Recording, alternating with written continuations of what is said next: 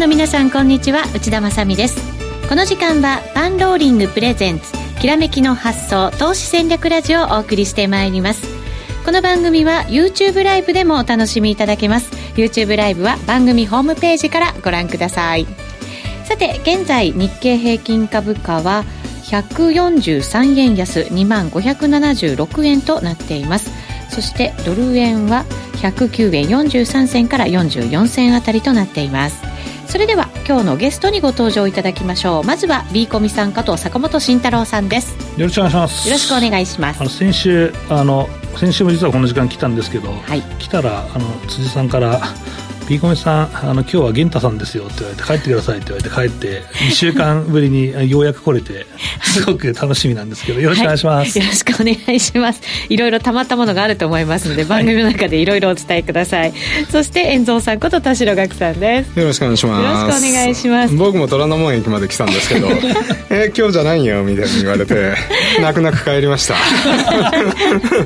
遠蔵さんもじゃあ、1週間たっぷりたまったものを吐き出していただければと思いますけれども、はい、お正月挟むとねそういう日程がなんかねごたごたしますよね。そうですね。はい失礼いたしました、はい、こちらこそ。この後熱いトークを繰り広げていこうと思いますがその前に少しお知らせをさせていただきます。ファンローリングからのお知らせです。2月16日土曜日に FX トレードの実践アイデアと検証の大分析セミナーを開催します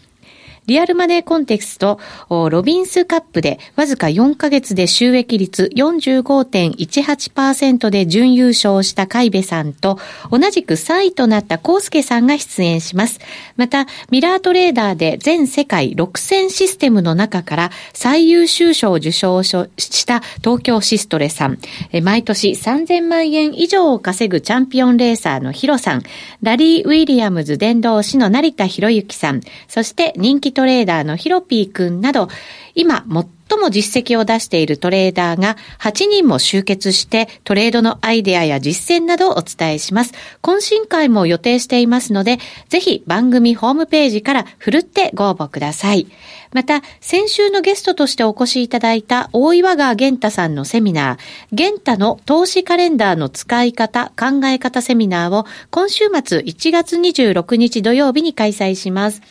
各月の過去の動向やポイントの日など、掲載された情報満載の投資カレンダー、今年は残念ながら発売されませんでした。このセミナーでは特別にその投資カレンダーを受講者の方にプレゼントいたします。投資カレンダーの考案者、大岩川玄太さんから、そのロジックの本質、活かし方、戦略の立て方など、たっぷり学ぶことができます。締め切り間近となっていますので、ぜひ番組ホームページからお申し込みください。それでは進めていきましょう。ょう。このコーナーは投資専門出版社として投資戦略フェアを主催するパンローリングの提供でお送りします。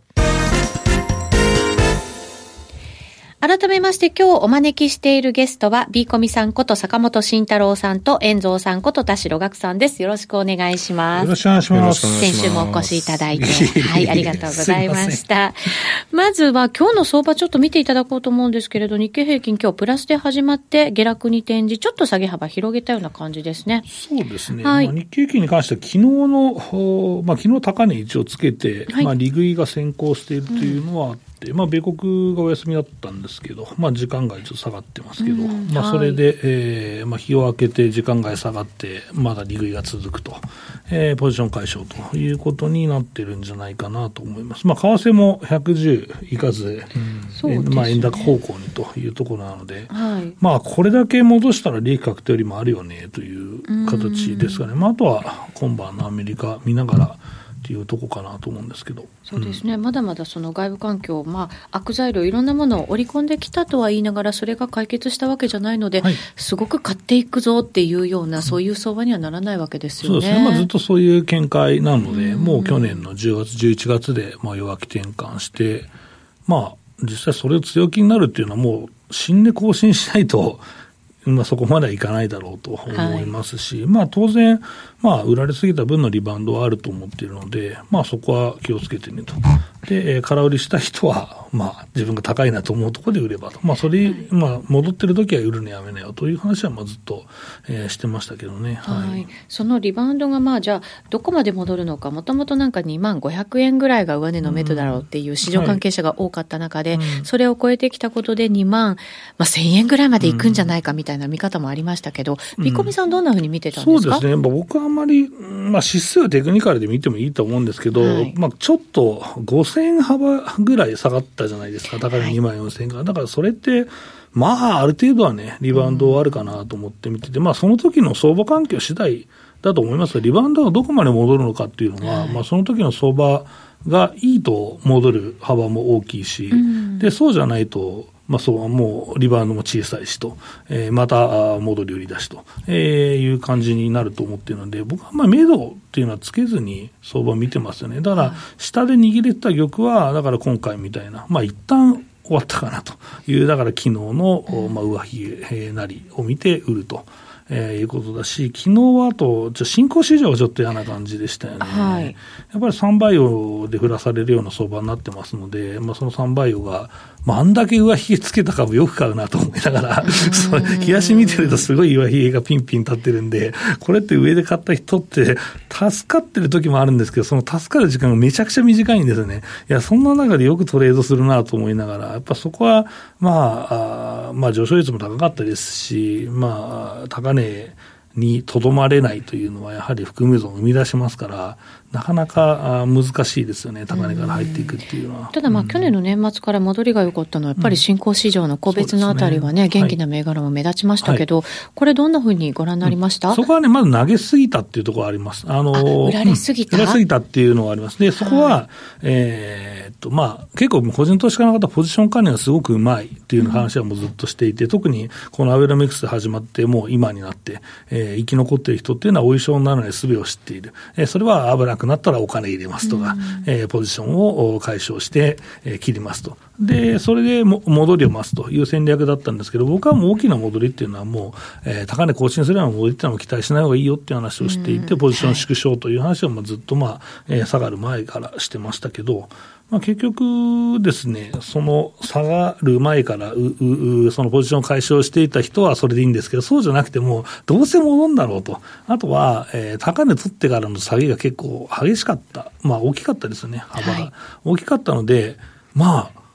どっから戻るよねと 思って、ずるずる持っちゃった人がいて、で、こんな自分のポジションが、その、こんなに傷んでいるのは、まあ、急すぎるから対応できるわけねえじゃねえかって怒ってる人がいたりとか、だったらもう戻ったら売るよねっていう感じで、ずるずるずるってずっと下がってきて、で、まだ戻んねえのか、まだ戻んねえのかってなって、維持率が厳しくなって、ポジション減らしながらも頑張ってるんだけど、12月末でも本当すいませんでしたって全部投げるみたいな。で、それようやくそのセリクラ、まあセリクラだったの、まあまあ、結果的にはセリクラだったんですけど、まあ板状にセリクラっぽい形で、まあ全部売り切れになるっていうのは今回あまり確認できなかったですけど、はい、まあ、相当の個人投資家、信用を使っている個人投資家がポジションを切らざるを得なかった。うん、で、えー、切ってしまったということは、その後の、えー、売り圧力っていうのが、えー、少ない。で、戻ってから売ろうと思った人がいるときは売り圧力が結構でかいんですよ。で、そうじゃなくて、もう全員投げちゃって、戻った時で売ろうと思った人もかなり投げてしまった、この前の下げ。だから戻りが大きいというのはあると思う。うん、だから新興市場と、えー、まあ、えー、指数、まあ、指数銘柄、日経平均との違い、戻りの違いっていうのはやっぱりそういうその、需給的な問題、投げすぎちゃった時期の踊りっていうのは、その、えー、個人投資家の行動に僕はあるんじゃないかなと思ってますね。はい。でも価格帯で見ると、2万3000円ぐらいか、ちょっと上ぐらいって、まだまだね、まだまだ そうなんですよ、ね、でもよく我慢できるなっていうか、まあ多分そんなレバレッジは、はい、かかってない方だと思うんですけど、新興市場はやっぱりかなり厳しかったんで、やっぱり信用の方はもうほとんど、投げざるを得なかった。でもまあ、投げざるを得なかった人が多かったから、こうなっちゃったのかなとそうですね。ただ、商いの量なんか見てると、まだまだ本格的に買ってるっていう感じでは決してないような量ですよね。薄いところ駆け上がってるっていうことでしょうね、時給が。売り時給がね。はい。決算発表も始まってますけど、どうですか、まあ、安川と日本電産は一番注目だったかなと思うんですけど、はい、まあこれからどんどん控えてるんですけど、えー、一応許されたっていう形なんじゃないかなと思ってってますけどね。許された。うん、まあ、あの、本当に懸念してずっともうこの会社ダメだよみたいなことはないし。去年の株価見てると安かもそうですけど、うん、日本電産はもう本当にずっと高値つけた後、うん、ね、あのね、切り下げてきてるっていう感じでしたもんね。はい、だからまあ、若干止まり気味になってきて、はい、決算通過してもまあ止まり気味になってるわけじゃないですか。はい、っていうことはまあこの辺がフェアバリューかなっていう。だからあとは、えー、ある程度、まあ、これだけ下がってきてフェアベリーになっているということは、もう少し、その、悪材料を僕は織り込んでても、るんじゃないかなと思ってるんですよ。だから、まあ、ある程度のショック的なものは耐えれる。ただ、まあ、日本電産のその、決算でちょっと、皆さん不安になったと思うんですが、あのあの、あの、発言ですね。長野さんの会長の発言が、はい、えー、結構ですね。尋常じゃない尋常じゃないっていうのが、まあ僕もちょっと刺さってるんですけど、その心にトゲが。そうですね、うん、あの会見をやっぱり生で私も拝見していて、うんうん、やっぱりなんかこう、その言葉にちょっとドキッとしましたね。ですよね。はい、なので、あの、ああの、日本電産はまあ大きく持ってるので少なくともまあ、ファンドだと思ってますので、その、まあファンドのアナリスト、ファンドマネージャー、は、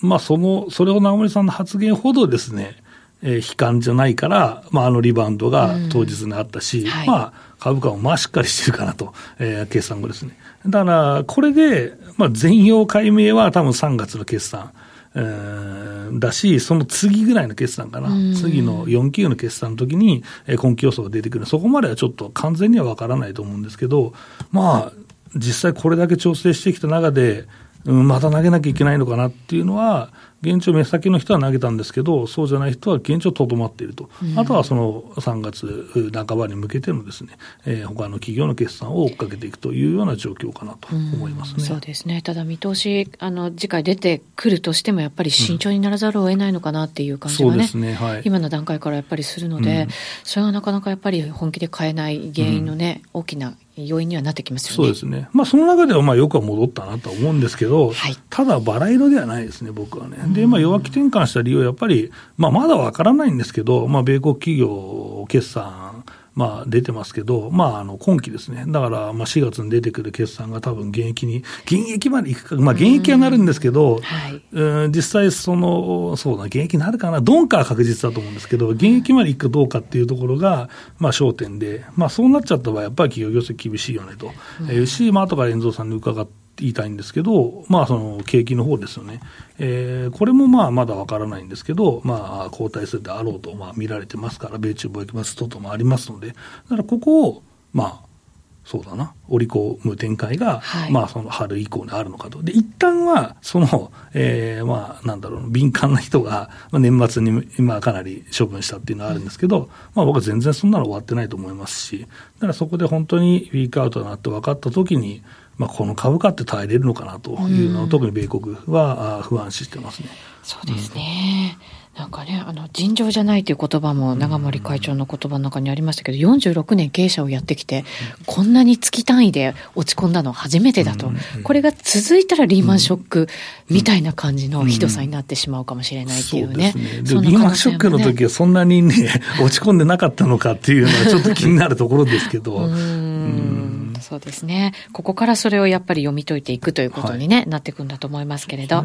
さて、えっ、ー、と、遠蔵さん、為替ですけど、109円台までは戻ってきました。はい。109円後半近くまで。はい。はい。どんなふうにご覧になってきました？まあ、まあ、1月3日に、あの、まあ、ここでも前も話したと思うんですけど、円高の、ターゲットって104か105ぐらいがじゃないかって話してたと思うんですよね、うん、今日もね、はい、したらなんかそれを1日で達成してしまって。一瞬っていう感じでしたしね。まああれはでもちょっとインチキですよね、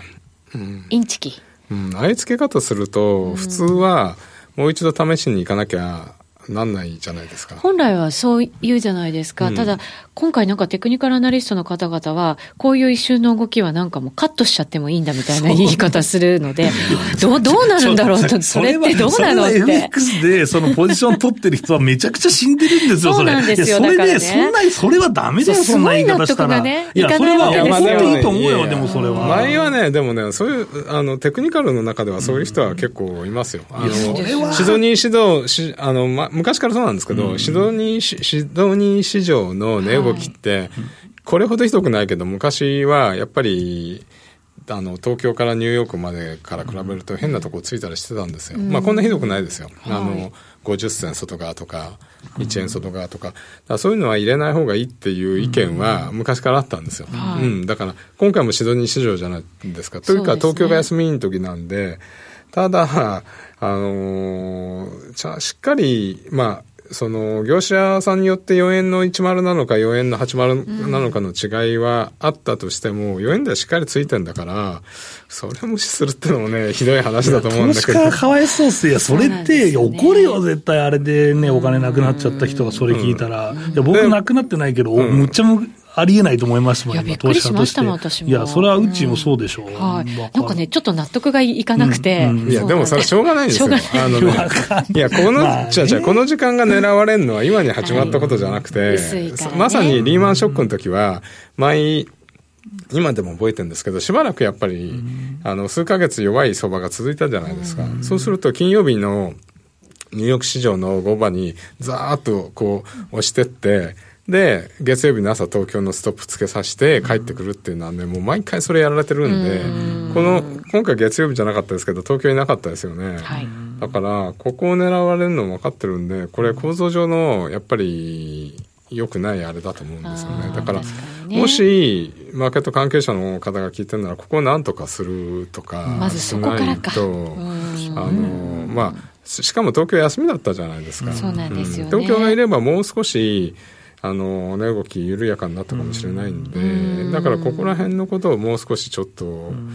あれ決めた方がいいですよね。うん、そうかもしれませんね。まあ、とはいえ、104円台ついちゃったんで、はい、やっぱり戻り売りだろうと思ってた人たちが、7円台、8円台売っちゃったんで、踏まれちゃったんだと思うんですよ、ね、そういう感じの動きだったんですね。そうですね。じわじわきましたしね。はい、しかも、株価が強かったじゃないですか。はい、で、意外にその米中問題でも、まあちょっとびっくりしたんですけど、先週とか、ムニューシン財務長官が、あの、対中関税の一部、あるいは全部を撤廃するかもしれない。あそれを提案する ?3 月3あ30日と31日に米中会談あるんで、その時に提案するみたいな、そんな本当ですか？みたいな、うん、あの、ブルームバーグの報道があって、で、また加速しちゃったんですけど、はい、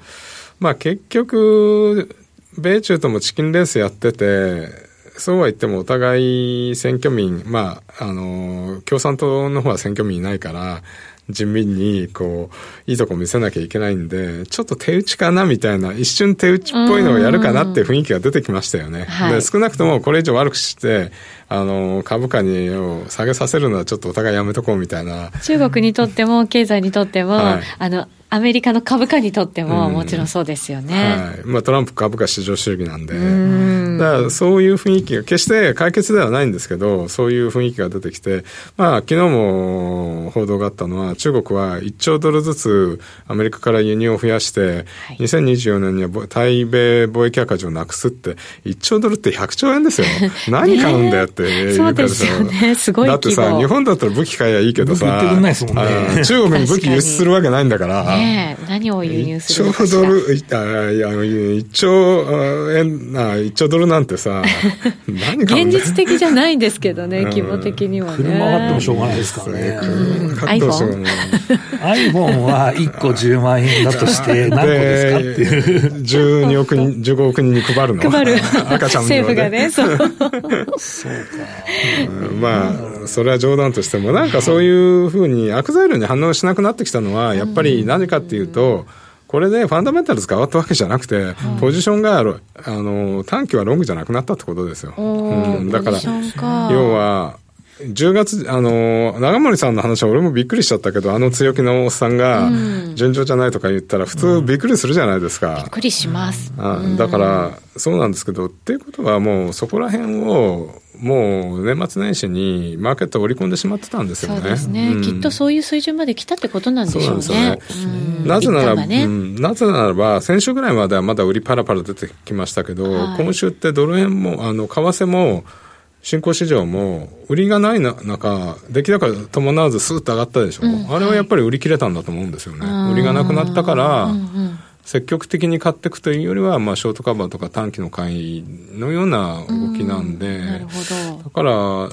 あ、第1幕突っ込んだところは終わって、うん、じゃあここからどうしますかっていうのが今週、はい、来週以降のマーケットなんじゃないかなっていうふうには思いますね。でさっき内田さんおっしゃったように110円やっぱり超えてこないと、はい、110円しっかり超えるとあの110、112に戻す可能性っていうのは十分あったと思うんですけど、うん、110円が天井になっちゃうと、まだやっぱり107、110のレンジになっちゃうのかなという感じですね。すね。ただあの1月3日の突っ込み方を見ると、うん、107、106円50から107円50のゾーンがちょっと瞬間的に鉄板になっちゃってるんで、はい、そこをそう簡単に抜けるかなというところはありますよね。しばらくは、じゃあ、下のそういう不安感みたいなものは、なかなかこういかないかもしれないっていう。うん、うん、あそこまでやっちゃった以上は、ちょっとね、ポジションも軽くなって、あの、アメリカの、あの、政府のショットダウンで IMM のポジション見れないんですけど、そうなんですよね。見れないんですけど。いろいろ見えないですからね。はい、うんで、まあ、あの、あとは、あの、ドルの方向性なんですけど、やっぱり年末年始からずっとドルが、あの、売られる局面では、やはり FRB の姿勢が変化したんじゃないかということで、えー、随分ハト派にね、そうですね。コメントもなんか切り替わった感じしますけど。で、フェッドウォッチなんかを見ると、今年ない、むむしろ12月に利下げするっていうのが10%ぐらい、考えてるのもあったわけですよね。そうですよね。なんか、利上げ1回分もまだ織り込んでないんでしょ？うですね。うん、うん。だからそうするとドルは買えないから、はい、じゃあユーロ買うかって言ったら、いや、ドラギ総裁が 弱気な発言するから、はい、なんでユーロも買えねえのかってことになっちゃって。経済条件もね、ヨーロッパも良くないですしね。うん、で、またなんかギリシャで暴動起こってるみたいだし。で、まあ、パリは10週連続で、あの、デモが起こってるし、ということまだあれも引き続きやってるんですね。そうですね。で、まあ、ちょっとだから政治的にリーダーシップが取れない感じになってきちゃってるんで。どこもそんな感じがありますね。で、この春に欧州議会の選挙があるんですよね。はい、で、そこでまあ、あの、ドラギさんの公公認なんかも、決めるんですけど、はい、要はだからそこまでに、議会までにアメリあの英国を離脱させないと、またメンバーが変わっちゃうわけですね。ああ、確かにそうです。でもなんかそれ、現実的じゃなくなってきちゃいましたね。そう。で、しかも、い欧州議会ってまだイギリスのメンバーも入ってるから、じゃあ、それが決まんないうちに選挙やりましょうって言ったら、じゃあイギリスメンバーまた入るんですかってことになるじゃない。そうですよね。うん、だから、結構この3月から5月も結構バタバタなんで、うん、で、ちょっと昨日もそうなんですけど、あの、英国の、まあ、あの、議会討論で、メイさんとトゥービンになって、労働党の人がこう討論してて、うんはい、まあ、と、あの、彼が、あの、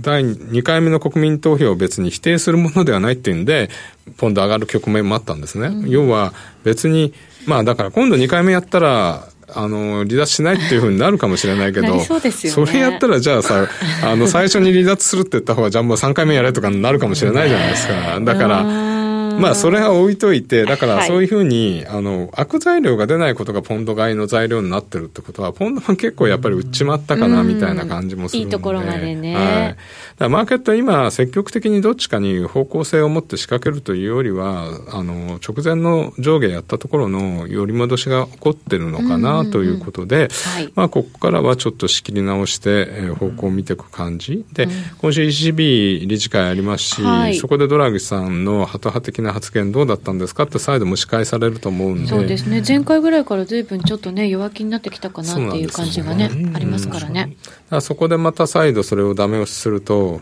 まあ、今度はユーロ売りになっちゃう可能性もあるし。そうすると、まあ、自然にドルはちょっと強くなっていくかな、みたいなね、感じですもんね。だからちょっとね、やっぱり、なんか弱い者いじめ相場みたいな感じになってて、積極的に何を買うというよりは、あの、ダメなものを売って、ダメなものが別にダメじゃなくなったら買い戻してみたいな相場が全体的に続いてるかなみたいな感じですね。すねなんか株も為替もそんな感じですかね、うん、本当にね、いいところまでとりあえずず売って、で、まあ、需給的にはちょっと改善して、なんとなく戻して、みたいな。ただ、第2幕、じゃあ、どっちよってなった時に、まだちょっと判断しづらいね、みたいな感じですね。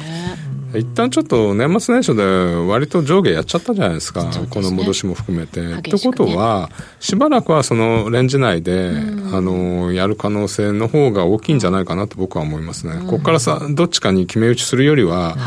レンジだと思って、あの、まあ、戻り売り、うん。うん、110円売れるレンジって入ってるんですか、一応？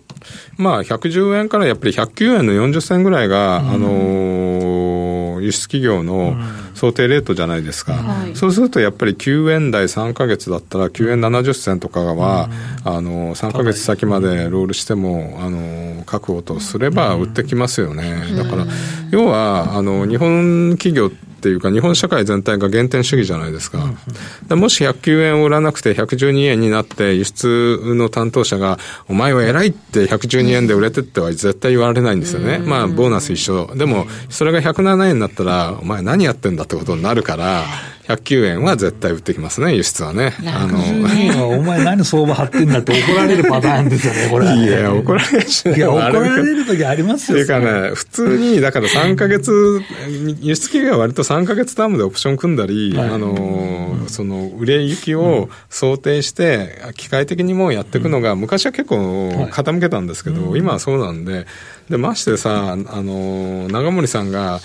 順調ならずだろうとか言っちゃったら、ちょっと売っとこうかみたいな。なるぞ。ちょっとか売っとこうかと思って、売り、したら物売れなくて売りすぎちゃって買い戻さなきゃいけないみたいなこともあるから、うん。はい。いろいろチャットにも質問などいただいてるんですが、この後の YouTube ライブ限定配信でまたお答えいただこうかなと思っております。はい、えー、最後にお知らせです。えー、今日もお話伺ってきました B コミさんと遠蔵さんによる月例講義が2019年もスタートしています。月例講義の基本であるファンダメンタルズ分析を用いての市場分析、えー、具体的な銘柄選択、20銘柄バスケットの組み入れなど、毎月3時間を超える情報満載の講義となっています。2月号も予約始まったんですね。はい、そうです1月号も調子良かったですね。何の調子だって話なんですけど、まあ、うん、いい感じに説明できたかなと思いますし。うん、2月号のポイントはどんなところですか？そうですね、決算まあ、個別企業に関しては、やっぱ決算の検証とかをやっていきたいなと思いますね。はい、はい、よろしくお願いします。あとは、まあ、需給のとこですからね、うん、えー、まあ、ちょっと信託に注目という話はいつもしてますし、はい、あとは外国人投資家の買い戻しが先物であれば意外だかっていう、まあ、そういうシナリオを深掘りしていきたいなと思ってます。はい。2019年は長期コースの特典もあるということです。さらにバージョンアップした B コミさん遠蔵さんによる月例講義、ぜひ番組ホームページからご応募ください。そして、B コミさんも登壇される日本最大級の投資家イベント、投資戦略フェアエキスポ2019が3月9日土曜日に開催されます。えこちらも、お毎年すごく多くの方が5000名を超える方々が集まってくださるイベントということになりますけれども、はい、セミナーの内容があ決まってすぐにこれ満席になってしまうんですね。はい。すねはい、なので、入場券を事前にお申し込みされた方には優先して詳細が決まり次第ご案内をお送りしますので、まずは番組ホームページからご応募いただきたいと思います。今年もですね、B コミさんをはじめとして、桐谷博人さん、石原淳さん、デュークさん、西原光一さんなど、ラジオ日経でもおなじみの方々が多数出演してくださるということでございます。多くの方に足を運んでいただければと思っております。皆さんのお越しをお待ちしています。さて、そろそろラジオの前の皆さんとはお別れとなります。また来週も素敵なゲストをお招きしてお話を伺ってまいります。このまま YouTube ライブでは限定配信がございますので、お時間許す方はぜひ皆さんご覧になっていただきたいと思います。このコーナーは投資専門出版社として投資戦略フェアを主催するパンローリングの提供でお送りしました。ありがとうございました。